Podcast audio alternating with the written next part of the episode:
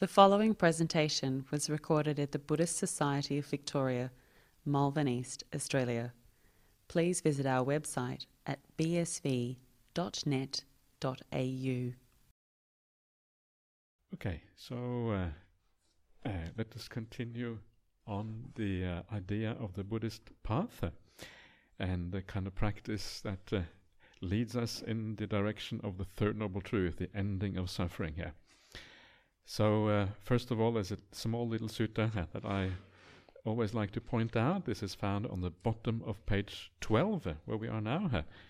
And uh, this is uh, AN 2.12, uh, numerical discourses, uh, second chapter to the 12th sutta. And uh, this little sutta may not seem all that interesting, but actually it is a, uh, it sort of just uh, reinforces some of the views of how the path is to be practiced, which it makes it quite interesting actually here. So let me just read it out, and I'll just talk about it in a second here. There are mendicants, these two powers, bala, balas. Uh, what two? The power of reflection and the power of development. And what mendicants is the power of reflection?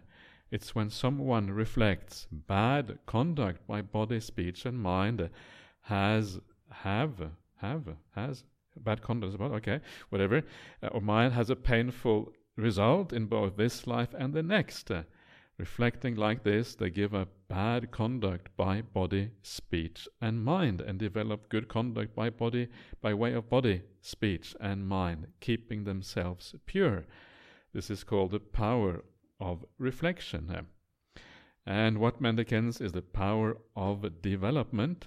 It's when a mendicant develops the awakening factor of mindfulness, uh, the awakening factor of investigation of qualities, uh, uh, the awakening factor of energy, uh, the awakening factor of rapture, uh, piti, the awakening factor of tranquility, uh, the awakening factor of immersion, of samadhi, and the awakening factor of equanimity or evenness of mind, uh, which rely on seclusion, fading away, and cessation, and ripen as letting go. Uh, this is called the power of development.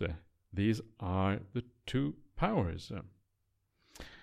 So uh, the uh, the point of this uh, little sutta is that um, very often in Buddhist circles the idea is that you overcome unwholesome qualities by meditation practice, yeah, and you sit down and you do metta and you overcome ill will or whatever, and uh, there is of course some truth to that, but uh, uh, you can see here the the principle here is that meditation, the second power, the power of development. This is the bhavana, bala. Bhavana is often a synonym for meditation, yeah, and uh, it can mean more than that, but very often that's what it means uh, or refers to. Bhavana is like development, yeah, to make something come into existence. Uh, and the power of development is all about that's what meditation practice is about here. You develop the mind in meditation, you uh, make these qualities appear in the mind. Yeah? That is what meditation is about. Meditation is not here specifically said to be used to overcome unwholesome qualities. In fact, uh, the way to over, overcome unwholesome qualities is the first of these two powers, uh, the power of reflection, uh, patisankhana bala.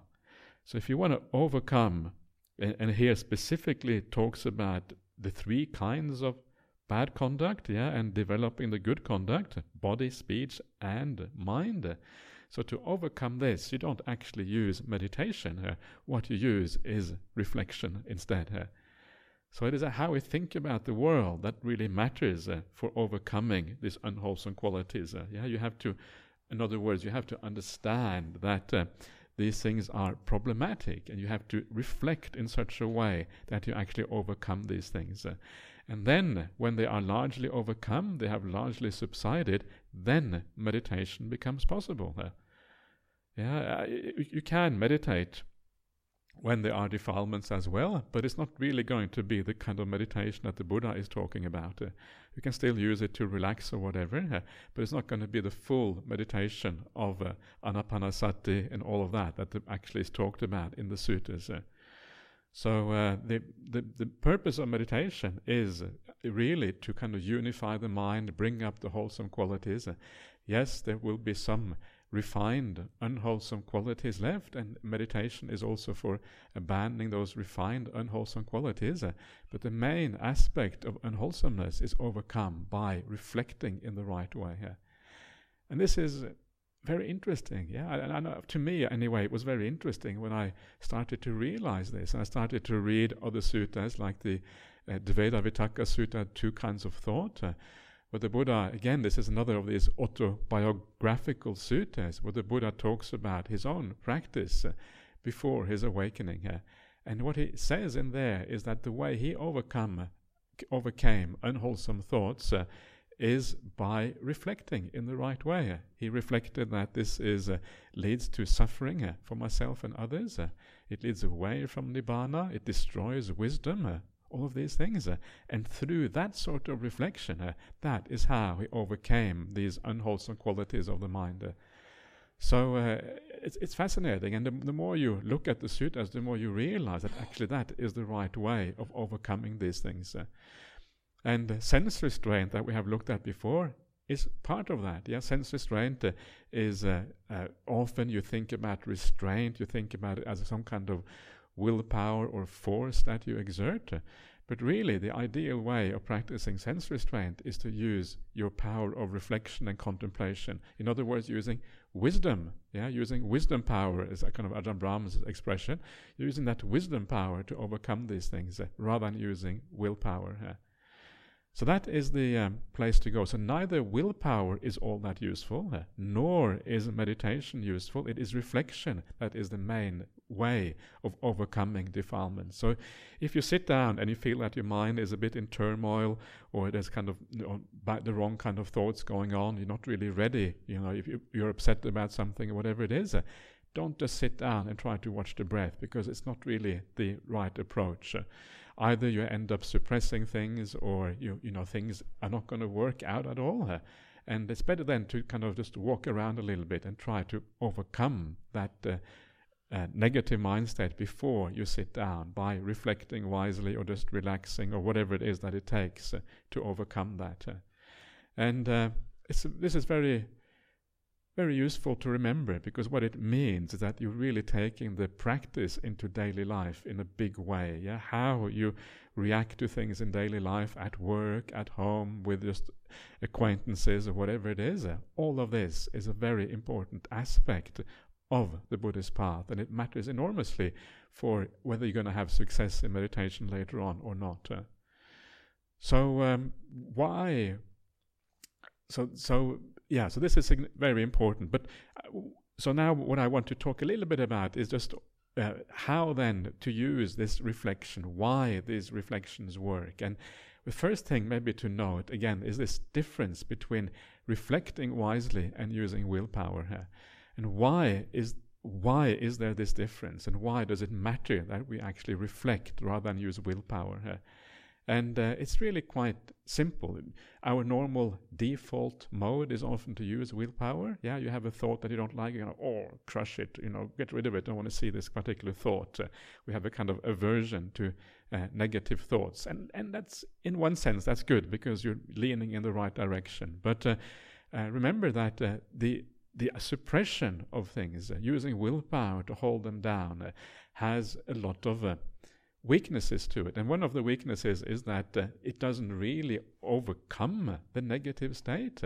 If you suppress something, it's like holding it down, yeah, but it's kind of still under the surface, waiting to come back out again at any time. Uh, it's a bit like having a boiling kettle, and then you hold, you, you kind of hold down the lid on this kettle while it's boiling, yeah, this pot. You hold it down, uh, the lid. Uh, but of course, because it's boiling, it's kind of ready to erupt at any moment as soon as you let go of the pressure. Yeah. And it's a bit like that. If you are upset about something, use willpower. Uh, it's all very most a lot of the time it will be coming back out again later on. Uh, so it doesn't really deal with the problem properly using willpower. Uh, this is the first disadvantage. The other disadvantage is that it drains your energy. Yeah, using willpower, you you after a while you just get tired, and when you get tired and you kind of give up, then bang, it tends to come back again as well. So this is the problem with willpower. But if you use wisdom power, if you use your reflection to understand that this is this silly to, uh, you know, to think in this way, uh, so it gives rise to ill will or whatever, uh, then what you do is you can undermine the very root, uh, the very uh, foundation of that unwholesome thought. Uh, and when you undermine the very foundation for it, it's gone like that. This is the power of using wisdom. Uh, yeah. So you, uh, you know, you get a bit irritated by someone not doing the right thing, uh, and then you remember, actually, these people are really good people. yeah. They come here to the BSV because they, you know, w- all, everyone who comes here is a good person, almost by definition, because otherwise you wouldn't be interested in spiritual practice. and then when you remember that, you think, oh, how silly it is to allow yourself to get irritated by small little things. Everyone every every person in the universe has the potential to be irritating. Yeah, I'm sure the Buddha also irritated people. Yeah, that's just the way it is. People were certainly angry with the Buddha. You see that in the suttas. Uh, of course, the Buddha didn't really kind of, you know, he was pretty obviously very cool about it. Uh, but uh, uh, still, that's the the problem isn't often not in the person, but often in our perception. So you give them that benefit of the doubt. You look at the big picture, and then you overcome that, uh, and then you energy isn't drained, yeah, because you're just turning your perception in a different direction. It's a very simple thing to do. Your energy isn't drained, and then the thought is completely abolished. It's gone, yeah, and it is no problem anymore. This is why this using wisdom is far more powerful than suppression of things. Uh, and uh, uh, the, the downside of using wisdom is that sometimes you have to you know you have to reflect for a while. You have to kind of make a you have to uh, understand how it works and that takes a bit of effort just to get the reflection right. That's the downside if you like. It, it takes a bit more work initially but once you have it then it's uh, you know uh, you are really you have a very powerful tool to use uh, and it's these tools i want to look at now how to use these tools in such a way as to overcome these things uh. and uh, the most problematic of all the defilements is ill will. Uh, yeah, this is really the big one, uh, and uh, I would really uh, recommend you to deal with that most of all. Uh, uh, and even if you don't have all that much ill will, then it still it can still be useful to overcome even a little bit more because it is very problematic. and so this is what I'm going to uh, look at next. And the Buddha says that ill will is the defilement that is most to blame, apart from delusion. Uh, uh, but it's relatively easy to overcome ill will. Uh, yeah. So it is something everyone can do if you just apply yourself. And then later on, I'm going to have a little bit of look at also sensual uh, uh, desires as well, how to think about that. Uh, but first of all, look at ill will because it is the kind of the, the most important one to, to deal with. So this is this uh, next sutta called the removing of resentment. So resentment is just another word for you know for ill will or negativity or whatever. Yeah. And uh, so this is this one here, and this is uh, again one of the suttas that I read out on every retreat because it is so fundamental to uh, really the spiritual path. so this is Venerable Sariputta speaking, here, and uh, this is called the Ag Gatapatthivinaya Sutta in Pali, uh, and it's quite a quite a well-known sutta in uh, in uh, in general. Uh. So this is how it goes. Uh. there, the venerable Sariputta addressed the bhikkhus, uh, friends, friends, bhikkhus.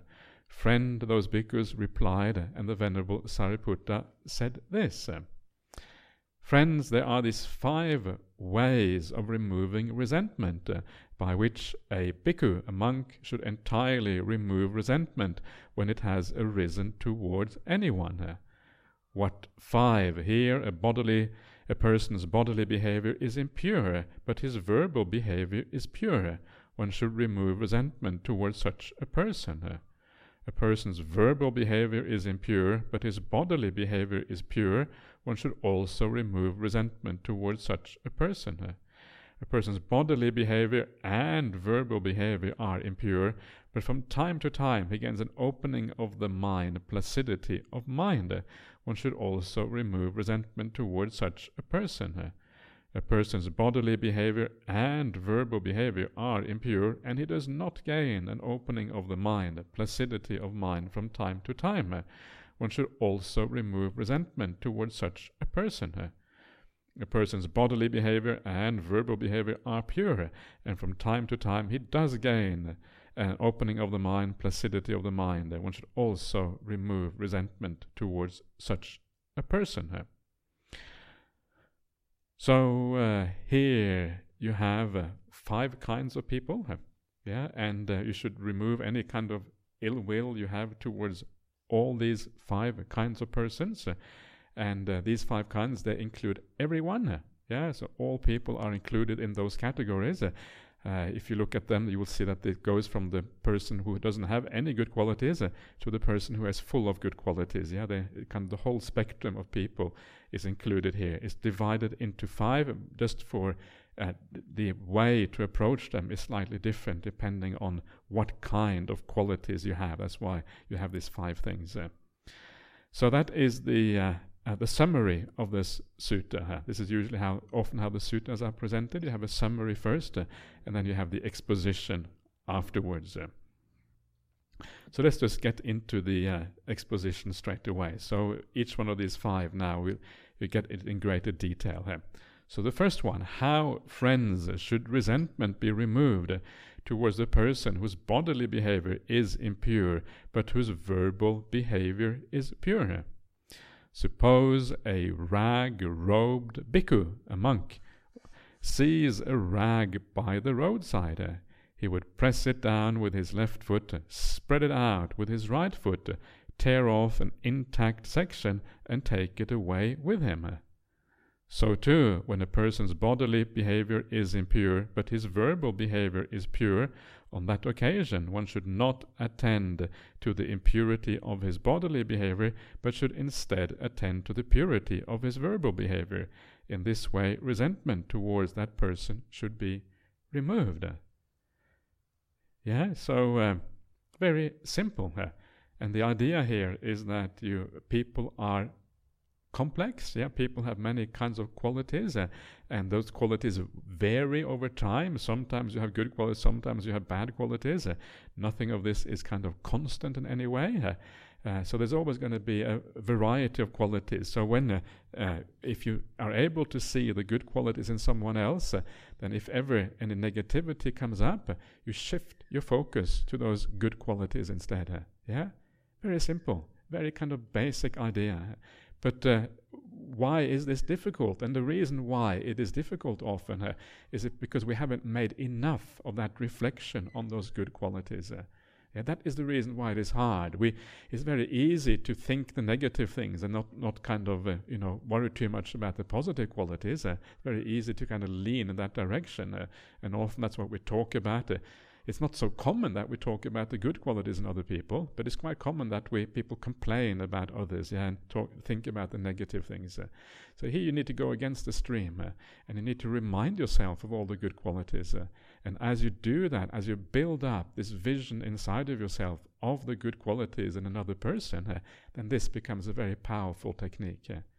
So very often you will find that there are certain people in your life where you have difficulties, uh, or uh, yeah, and if there is a particular person you're having difficulties with, uh, that is where you have to put in this kind of work. Uh, yeah, so um, you know, it can be anyone, family members or work colleagues or whatever it is. Uh, that particular person, well, actually, when you think about it, actually they have lots of good qualities. Yeah, why am I making so much out of these little negative ones? Uh, and then you build up that perception inside of you.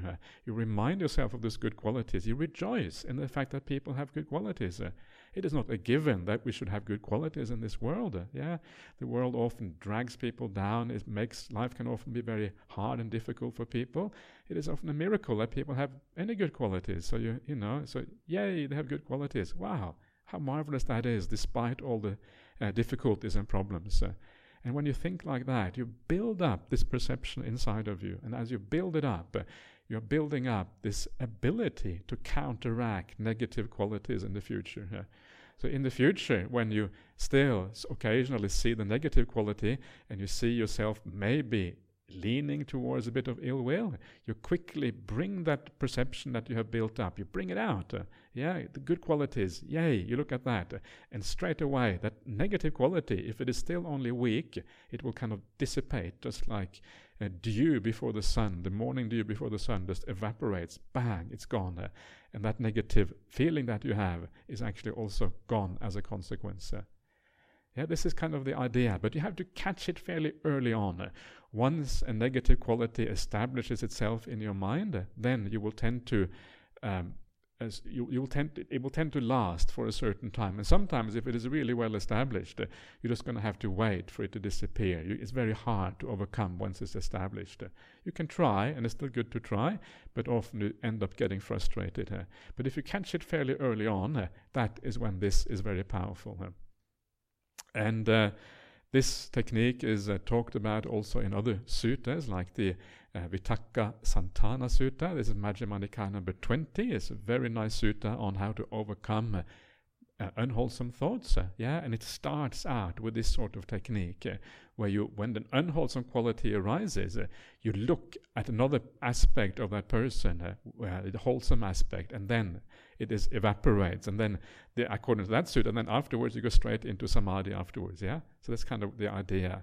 Get rid of the unwholesome thought, by using a wholesome thought, and then you get rid of the wholesome thoughts, and then into samadhi as a consequence. Uh, that's the idea behind this. It's all about practicing for deep meditation here. So this is how this uh, how this works, uh, and uh, uh, so let's have a look at the simile because the similes are usually very evocative. I I love some of the similes of the Buddha; they're really really powerful. And so here we have the rag robed bhikkhu. Have you ever seen a rag robe bhikkhu? If you had seen me when I was a young monk about 20 years ago, I, remember the robe I had when I was. I had a robe that had so many uh, patches on it, there was nothing left of the original robe at all. It was just all patches eventually. So at, at, that time, I was a rag robed bhikkhu. These days, I have a kind of a, I do. I don't even have a single patch on this robe. It's almost embarrassing. It's just too too new. Should at least have a few patches. Uh, it kind of uh, it's nice to have patches actually, here, but uh, haven't got any on this one. I can't really uh, show off. And but uh, so uh, the rag road bhikkhu, yeah. In at that time, it was much more common in ancient India. Cloth cloth was very expensive. It was a kind of a, you know. It, it took a lot of hard work to make cloth. You had to weave it. Yeah, it, it, these days you have these factories that kind of spit the cloth out really fast, but in those days it was a lot of hard work to actually make cloth. So it was it was a fairly expensive item, and for that reason, if you wanted to be really frugal, you had rag robes. And it doesn't make any difference whether it's rag robes or ordinary cloth. It does the job, yeah, that, that the robe is supposed to do. Cover the body, keep you warm, and that's kind of the idea. So rag robe bhikkhus, um, and probably Ragro bhikkhunis as well. Uh, I don't know. They don't really talk about Ragro bhikkhunis, but presumably they had Ragro bhikkhunis as well. Uh.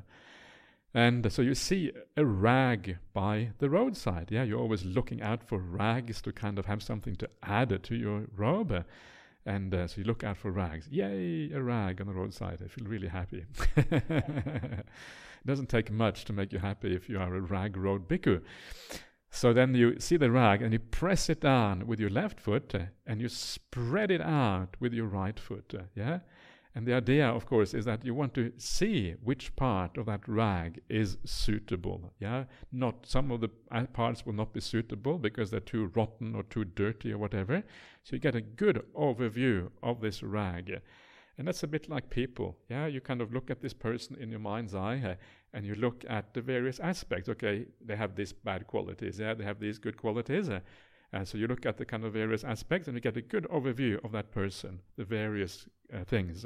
And then what do you do? You tear off the intact section, the section which isn't rotten or too dirty or too bad. You tear it off. Yeah. And then you take it away with you.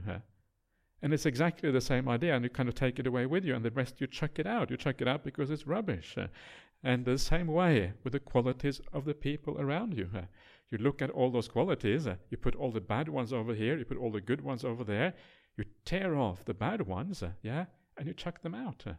You throw them out. Why? Because bad qualities are like rubbish. They are that only all they do is pollute your mind and make your mind into negative and kind of full of ill will so it's rubbish. Uh, and then you take the good qualities of that person, uh, yeah, you take it away with you. You take it into your heart, uh, you take it into your mind, and you allow yourself to remember those good qualities in the future. You chuck out the rubbish and keep the good parts. Yeah, Ajahn Brahm has a nice simile where he says you write down all the qualities on toilet paper, yeah, and then the bad ones you, you chuck them in the toilet and you flush it down afterwards. Uh, it's like just to make a powerful statement that it is rubbish, uh, yeah, it is something that is worth getting getting rid of. Uh. So uh, this is the idea behind this, and then you carry those good qualities with you, ready to be taken out again when you need them, when your mind becomes negative or you not, only, not even when it's negative, but when you see the potential for negativity to arise, before anything arises, uh, you use this counter perception and you, uh, uh, you remove the, neg- the potential for negativity. Yeah, sometimes you can see that uh, the way you are looking at somebody, it will give rise to negativity if I'm not careful. Uh, you catch it very early uh, by using the opposite instead. this is how you do this. It's not hard, yeah, it is not the difficult part of this. Uh, is that you have to apply the mind in such a way that you actually remember these good qualities. Yeah, you have to remember them again and again, and you really have to try quite hard to rejoice in the fact that other people have good qualities. Uh, and it's not that hard, especially here at the BSV, uh, because here people come with good intentions. Guaranteed that people at the BSV are going to irritate you because this is just the human realm. We all irritate each other to some extent. So that's guaranteed. But that's not really the issue. The issue is all the underlying good qualities that are there. Everyone here would like to lead a good life. Uh, everyone here has good intentions. Uh, everyone, even though they're not perfect, even though they maybe, you know, at least they want to go somewhere. Uh, and that is something to really rejoice in, people who actually have that good intention.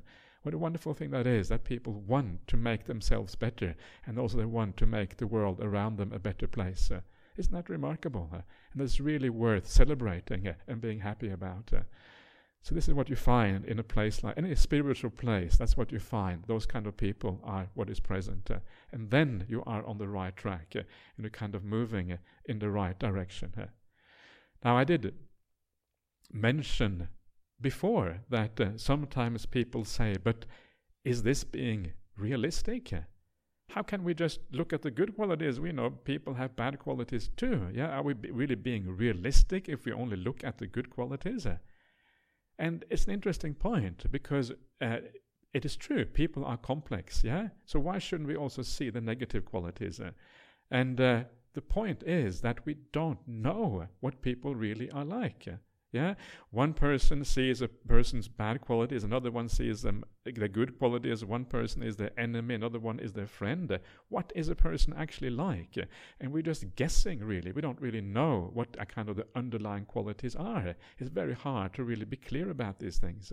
So there is no reality. There isn't anything that we can really hold on to with any degree of certainty. And because there is no reality, we shouldn't ask the question, what is the real way? What is the real nature of that person? Because there is no real nature. That's what anatta is all about. Uh, instead, we should ask, what is a useful perception, to look, useful way to look at that person so that uh, we can grow in good qualities? Uh, that is what matters.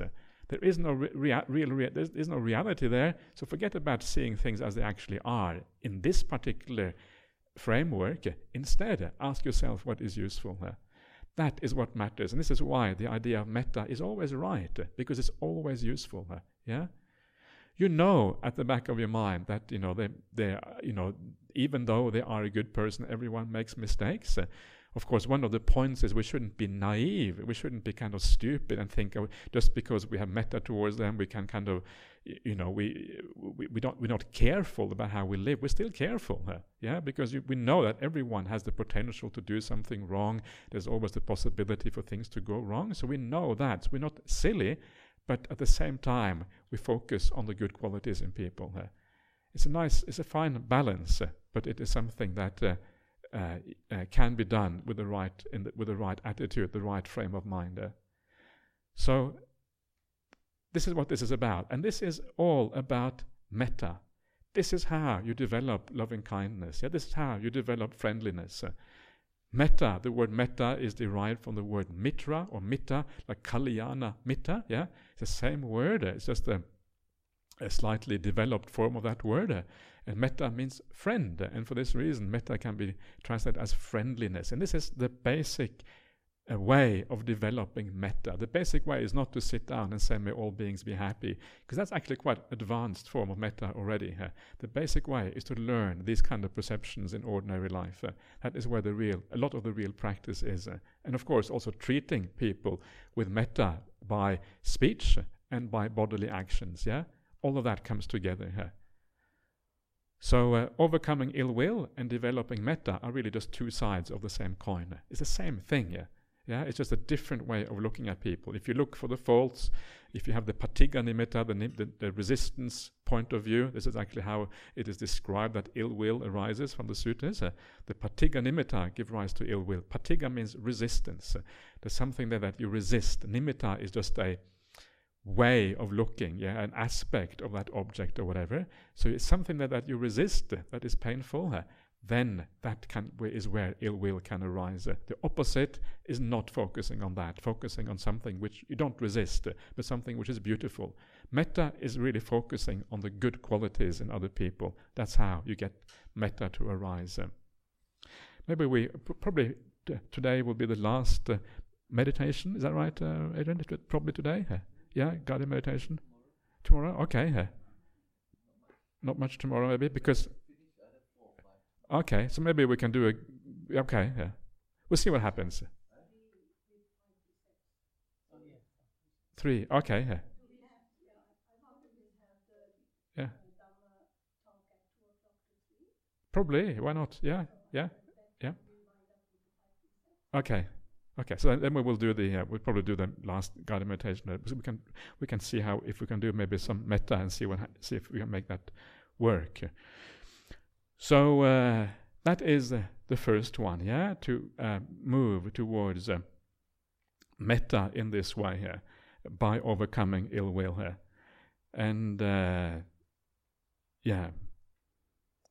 So it, one of the nice things about being, uh, you know, practicing this way is that fi- in the end you don't really have any enemies anymore. yeah, this is kind of one of the beautiful ideas about being a Buddhist practicing in the right way, we don't really want to have any enemies. Uh, and uh, if you practice this in the right way and you see that maybe there's one person who's a bit difficult, you neutralize that person straight away by using these kind of techniques. So you don't really have any enemies in the world. Uh, it's a wonderful way to live, not to have any enemies. Uh, of course, how other people treat you, you can't. If other people want to be your enemy, well, that's their problem. But at least you don't. We, each one of us, don't need to have any enemies. Uh, in the world. Uh, and it's a wonderful way to live when you when you live like that. Uh, it kind of it takes away so much of the pressures and problems in, in life when you when you live in that sort of way. Let's go on to the next one here. And how, friends, should resentment be removed towards a person whose verbal behavior is impure, but whose bodily behavior is pure? Suppose there is a pond covered with algae and water plants. Uh, a man might arrive afflicted or oppressed by the heat, weary, thirsty, and parched. Uh, he would plunge into the pond, sweep away the algae and water plants with his hands, drink from his cupped hands, and then leave. Uh, so too, when a person's verbal behavior is impure, but his bodily behavior is pure, on that occasion, one should not attend to the impurity of his verbal behavior, but should instead attend to the purity of his bodily behavior. In this way, resentment towards that person should be removed. So, uh, here we just have very s- similar to the previous one. It's just that there are different qualities that are good. Yeah. So you have to have a bit of flexibility with how you use your perception.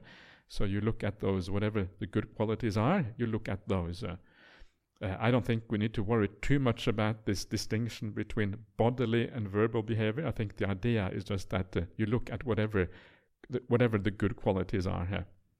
So here, the main difference is the uh, simile. And so here you have this pond. Yeah, the pond is like the person. Uh, it's like this other person is like a pond, and you're covered with algae and water plants. Well, the algae and the water plants here, they are like a simile for the bad qualities that you see in someone else. Uh, yeah. So you, uh, uh, these are the bad qualities that you see, and then you arrive, and you, a man or a person arrives, uh, and this person is afflicted and oppressed by the heat.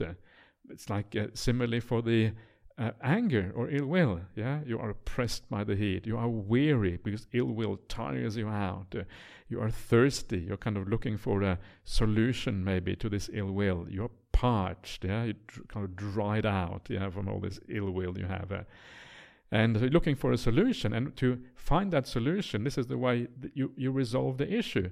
You plunge into the pond you sweep away the algae and the water plants with your hands. Yeah, you sweep away those negative qualities. You don't want to have anything to do with them, uh, but you use try to use wisdom rather than willpower. Uh, and then you drink from the water underneath the pure qualities in that person. You drink those qual- qualities up. Uh, yeah, and of course, when you drink them up, then you carry them with you into the future. Uh, and then, as you drink from those good qualities, of course, then the heat and the parchedness, the thirstiness, the weariness, and all of that, it is it dissipates, uh, and all is gone because you t- take on board the good qualities of that person instead. Uh. Yeah, so very again very nice simile on how to uh, overcome that, uh, and uh, so, but the general idea is the same as the previous one. Okay, uh, let's go on to the uh, next one here. And how, friends, should resentment be removed towards the person whose bodily behavior and verbal behavior are impure, but who from time to time gains an opening of the mind placidity of mind? Suppose there is a little water in a puddle. Then a man might arrive afflicted and oppressed by the heat, weary, thirsty, and parched. He would think this little bit of water is in the puddle if I try to drink it with my cupped hands or a vessel, I will stir it up, disturb it, and make it undrinkable. Let me get down on all fours, suck it up like a cow, and depart. It's kind of nicely memorable simile. Act like the cow, and then you are in business. Okay. he then gets down on all fours, sucks the water up like a cow, and departs. So too, when a person's bodily behavior and verbal behavior are impure, but from time to time you gain an opening of the mind, placidity of the mind, uh, on that occasion one should not attend to the impurity of his bodily and verbal behavior, but should instead attend to the opening of the mind, the placidity of the mind he gains from time to time. In this way, resentment towards that person should be removed. So here you have a person who has many bad qualities, only a few good ones, uh, and those few good ones are called opening of the mind, placidity of mind. So what does that mean? And, and, and what that means is opening of the mind is the opposite of uh, hindrances of the mind. Yeah, the Pali word opening is vivarana, and the Pali word for hindrance is nivarana. Vivarana versus nivarana. These are like opposites. They are antonyms. Uh, yeah, op- words with opposite meanings. And uh, so, what this means basically is that here is someone, even though they are a little bit of a scallywag, that's that word scallywag again. Uh, I don't really mean too much ba- bad. It's kind of, a, again, as a term of endearment. So, even these people, you try to have a kind of see the dear aspects in them. Uh, so, uh, yeah, so they have good qualities of mind. Yeah, the, the mind becomes placid. Placid means like even. Yeah, it's like a unruffled water water that is completely flat, yeah, is placid, and the mind is like that. That's what happens when the hindrances are removed. The mind is very, very even and steady. it doesn't kind of get kind of jumping around according to the defilements and all of that. So this is a person who has a few good inner qualities, even though outwardly they look like a really kind of difficult person. Yeah, verbals is bad and bodily speech is bad and all of that. And there are people like that. Uh, yeah, who are a kind of the, you look at them and you think, jeepers, what's going on with these ones? Actually, they still get some good meditation here. And uh, because we are so complex as human beings, we come from backgrounds that are so difficult to gauge. Yeah, that uh, uh, it is uh, that these kind of variations in human beings are possible. You may have been a very, very good person in the past, uh, and you're still living off that good karma from the past, those good habits. Uh, your mind still gets purity, still gets these vivarana states.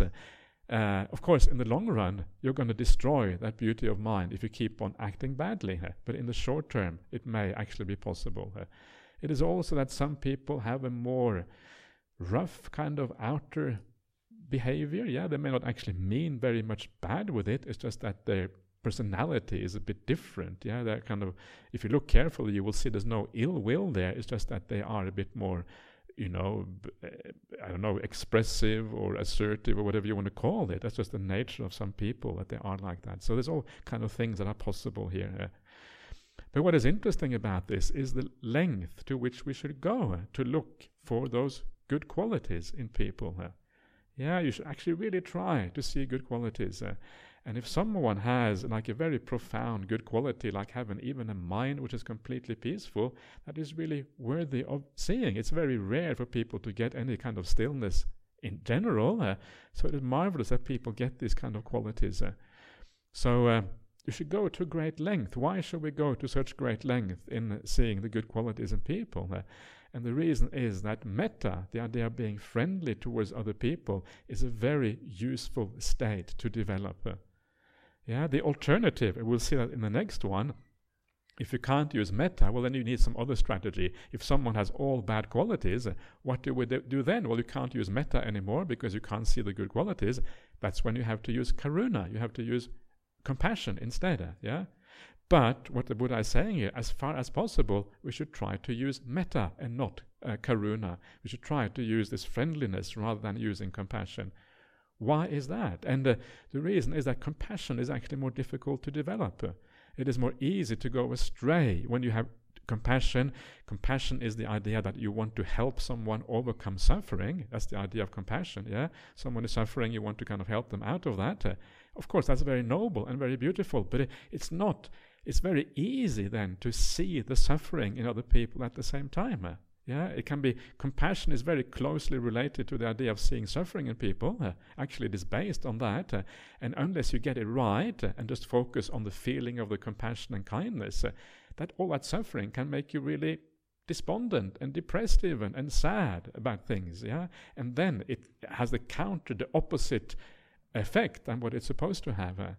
And there are people in this world. I've, you know, you sometimes I've, I've read some of these. Um, you read stories about people who who, who go too far with compassion. Uh, some of these practices are done in certain Buddhist circles, like taking on all the burdens in the world, yeah, and, and then have compassion for everyone. And if you take on all the burdens in the world, you know, it gets a bit heavy sometimes because there are a lot of burdens in the world. Yeah, the, bur- world is full of these kind of uh, difficulties and things. Uh, so then you drag yourself down rather than lift yourself up.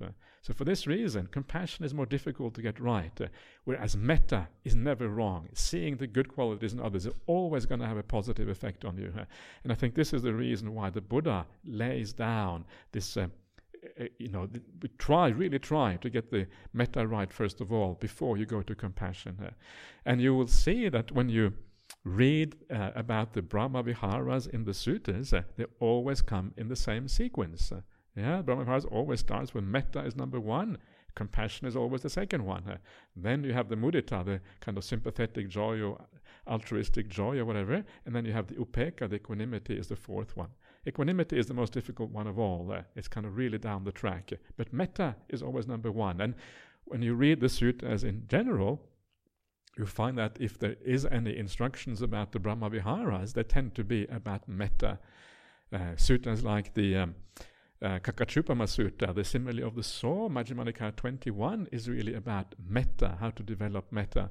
Yeah, this is one of the best suttas about that. And of course, there's the Metta Sutta in the Sutta Nipata, which is uh, you know a classic one as well. Uh, and uh, usually, you know, the Metta Nisangsa Sutta, the benefits of metta practice, found in the Anguttara Nikaya 10 and 11 tens and elevens. Uh, so metta is what usually the suttas talk about because they, that is the most important part. So that is what you do. Yeah, you you uh, have this memorable simile of the cow. So be a little bit like a cow sometimes, uh, and then make sure that you just look very narrowly on those good qualities, uh, and then you uh, you're doing this particular practice. Uh. And so that is the metta part. Now, the question arises what happens if you cannot see any good qualities? What if someone is just full of bad qualities? Yeah? What do you do then? Then metta doesn't work. Then method number four comes into its own. How, friends, should resentment be removed towards a person whose bodily and verbal behavior are impure, and who does not gain an opening of the mind, placidity of mind from time to time? Suppose a sick, afflicted, gravely ill person was traveling along a highway, and the last village behind them and the next village ahead of them were both far away. He would not obtain suitable food and medicine or a qual- qualified attendant. He would not get to meet the leader of the village district. Another man traveling along the highway might see him and arouse sheer compassion, sympathy, and tender concern for him, thinking, Oh, may this man obtain suitable food, suitable medicine, and a qualified attendant. May he get to meet the leader of the village district. For what reason? Is that this man does not encounter calamity and disaster right here. So too, when a person's bodily and verbal behavior are impure, uh, and they do not gain from time to time an opening of the mind, placidity of mind, uh, on that occasion one should arouse sheer compassion, sympathy, and tender concern for them, thinking, Oh, may this venerable one abandon bodily misbehavior and develop good bodily behavior. May they abandon verbal misbehavior and develop good verbal behavior. May they abandon mental misbehavior and develop good mental behavior. For what reason? So that with the breakup of the body after death, they will not be reborn in the plane of misery, in a bad destination, in the lower world, in hell. In this way, resentment towards that person should be removed. So, uh, the uh, person who is full of bad qualities, uh, yeah, you should see them as a an ill person, as a sick person. Uh, they are they ha- they have a serious problem, uh, and they are heading towards, as it says here, calamity and disaster. I like that word, calamity. Yeah, this is a kind of nice word. So you're heading towards calamity and disaster. This is according to Bhikkhu Bodhi's translation, uh, and uh, yeah, so this is when you think about it, yeah, if someone is full of bad qualities, uh, you know that they are heading towards suffering in a big way, not only in this life but also in future lives. Uh, yeah, you know that they're kind of th- this is going to end really badly for a person like that. Uh, and when you remember how badly someone is, you know, how the bad behavior is affecting them, uh, then compassion tends to arise almost automatically. Uh, here is a person who wants to be happy but instead of creating happiness for themselves, uh, they're creating suffering for themselves. Uh. This is kind of the tragedy of delusion. Uh. The tragedy of delusion is that we think we are creating happiness for ourselves when actually we are creating suffering for ourselves instead. They're walking around in darkness, and if you think that you're going to try to help them to see clearly, yeah, they don't. They don't want to see clearly. They're just stubbornly carrying on with the same stupid behavior, and you sometimes you just cannot help. Yeah, there's nothing you can really do. And that is so kind of can be very kind of frustrating until you realize that the only thing you can do is really to let go. And then in the long run, hopefully something will happen. So in this simile here that we see here, uh, this is the ill person is the one with all the bad qualities, yeah, and there is no suitable food or medicine or qualified attendant. Uh, yeah, there is no dhamma. There is nothing there to kind of guide you in the right way. Maybe you have been born in the wrong place or at the wrong time or in the wrong realm or who knows what, uh, and there's nothing there to guide you. Uh, yeah, the suitable, me- the medicine here I would take to be the, the Dhamma, the teachings that actually show you the right way. Uh, and the leader of the village district, that's probably the Buddha. Yeah, the Buddha is, you don't get to meet the Buddha. Yeah, and uh, then uh, uh, you, there is a real problem. and when you see someone like that, that is when you kind of you have, you give rise to the idea of compassion for that person. Uh, it's a very powerful way of thinking about people that you find difficult. Uh, and instead of thinking about yourself, is very easy in these situations to think about yourself. Why do I have to deal with people like this? Yeah, it's very it's natural. And don't feel bad about yourself if you think like that, because it, it is kind of natural that we are concerned about our own well being. Uh, everyone is that. Uh, so don't feel bad about yourself just because you are concerned about yourself. Uh, that's it's okay, but it's far more powerful not to be self-concerned.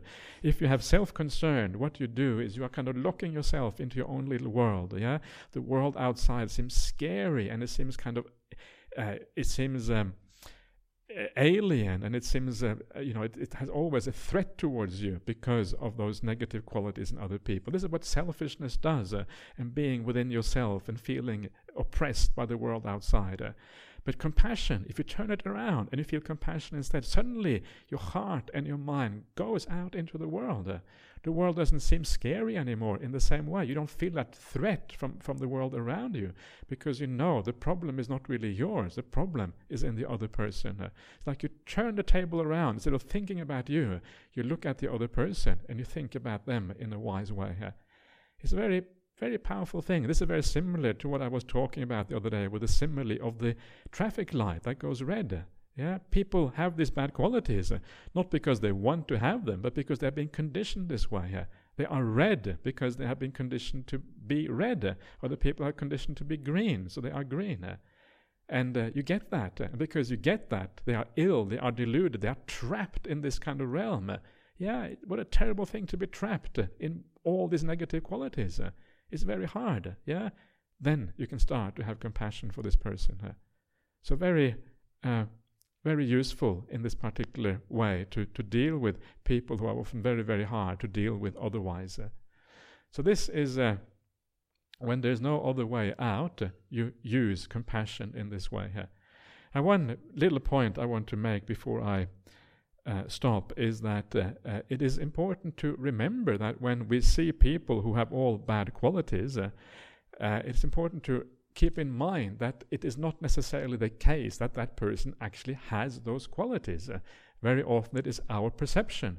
We perceive them as having good qualities. Other people might disagree. They might actually see good qualities in that person. Uh, so, one of the important things that we need to do is to uh, remember the shortcomings of our own perceptions. Uh, yeah, okay, now I see them in this way, but maybe down the track I will see them differently.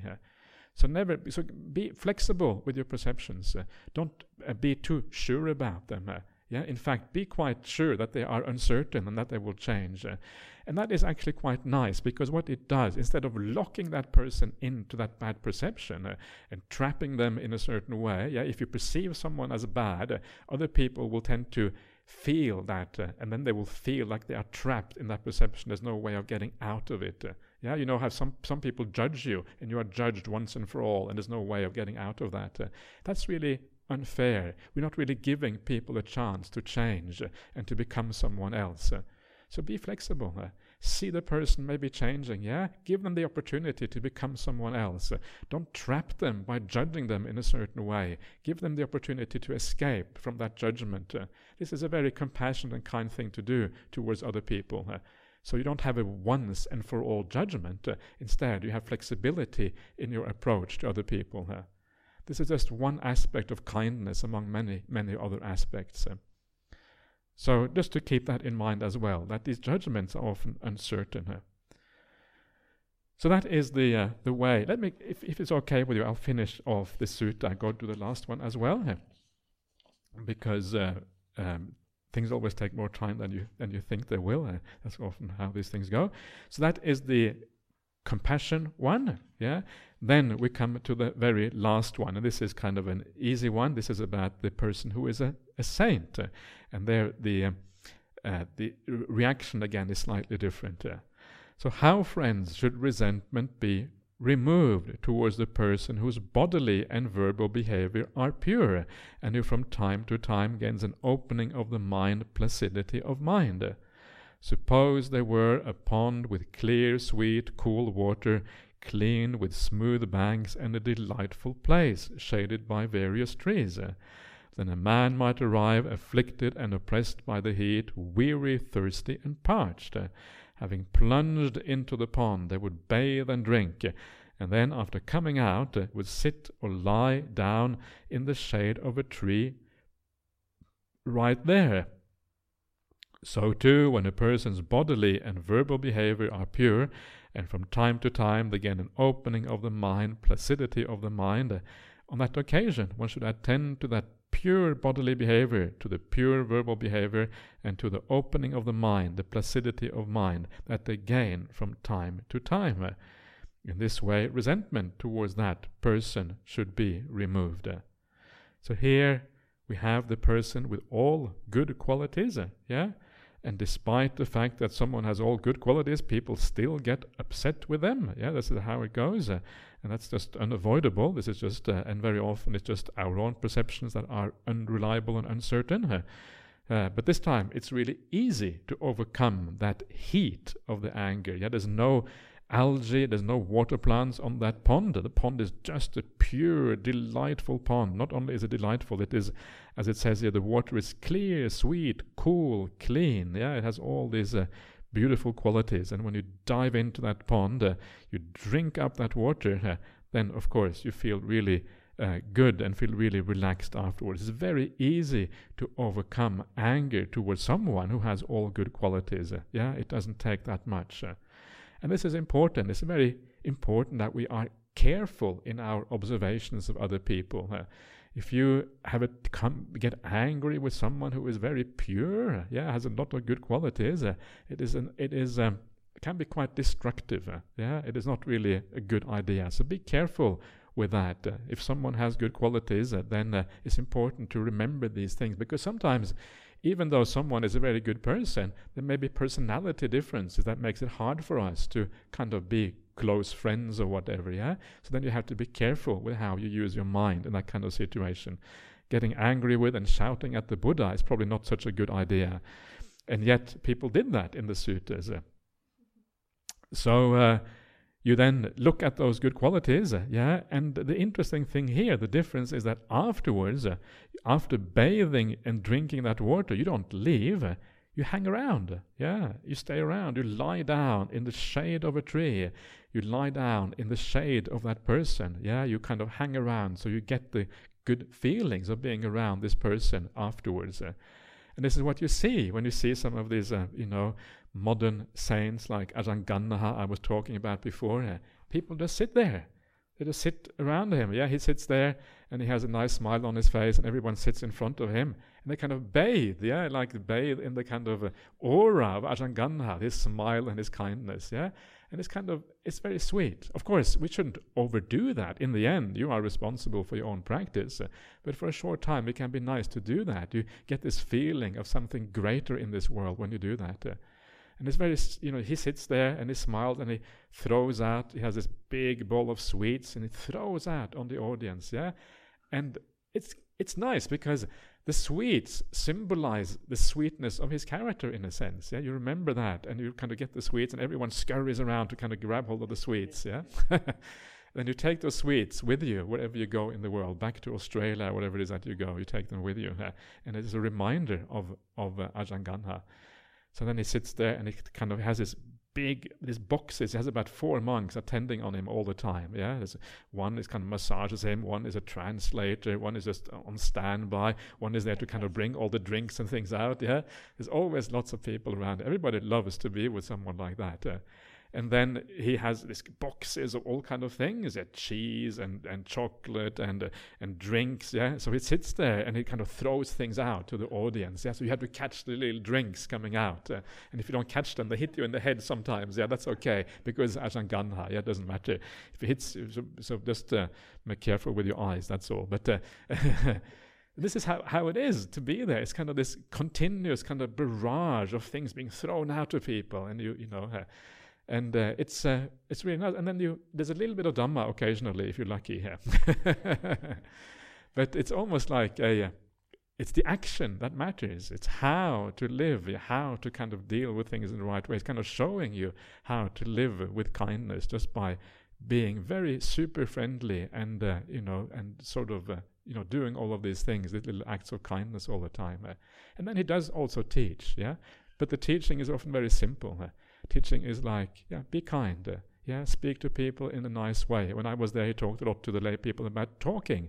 Speech has been very powerful. Uh, so use that speech in good ways to be kind to people. Yeah, and this is uh, how he often talks. Simple Dhamma the more one of the ways of gauging how advanced someone is in the practice uh, is to see how simple their teachings are. If they're really simple, maybe an arahant, yeah. If they're really complex, if anyone talks about dependent origination, uh, it's usually a bad sign. then you can kind of reduce kind of things down a little bit. Uh. It's almost a bit like that. Yeah, it's very interesting. The arahants, the real big teachers in the world, they often give very simple teachings because that's what we really need. We need the simple stuff. That is where we make progress. Uh, too much intellectualization it can take away from that heart quality, and that is uh, is always uh, can be very can be problematic. So this is the um, and the, the saint, yeah, and then you often just sit down in the shade of that tree, and if it is the Buddha or someone else, and you really see the good qualities, uh, then you you know you become a disciple of that person, yeah, and then you also eventually practice accordingly. Yeah? And at the very end here, he then says, because of that, he says, friends. Uh, by means of a person who inspires confidence in every way, the mind gains confidence. Yeah, you see the arahants of the world or other people who are of similar quality, that is when you feel inspired, you feel confidence, uh, because you know that there's something very powerful going on there. The Pali word is samanta pasadika, which is a, uh, the name of the commentary of the, of the monastic Vinaya. These friends are the five ways of removing resentment, uh, by means of which a bhikkhu, a monk, a bhikkhuni, a layman, a laywoman can entirely remove resentment towards whomever it has arisen. Okay, so there you are. That is the uh, sutta uh, for this morning. So uh, uh, let's just uh, carry on, keep on enjoying yourself, have a nice lunch, and we'll see you back again at 2 o'clock.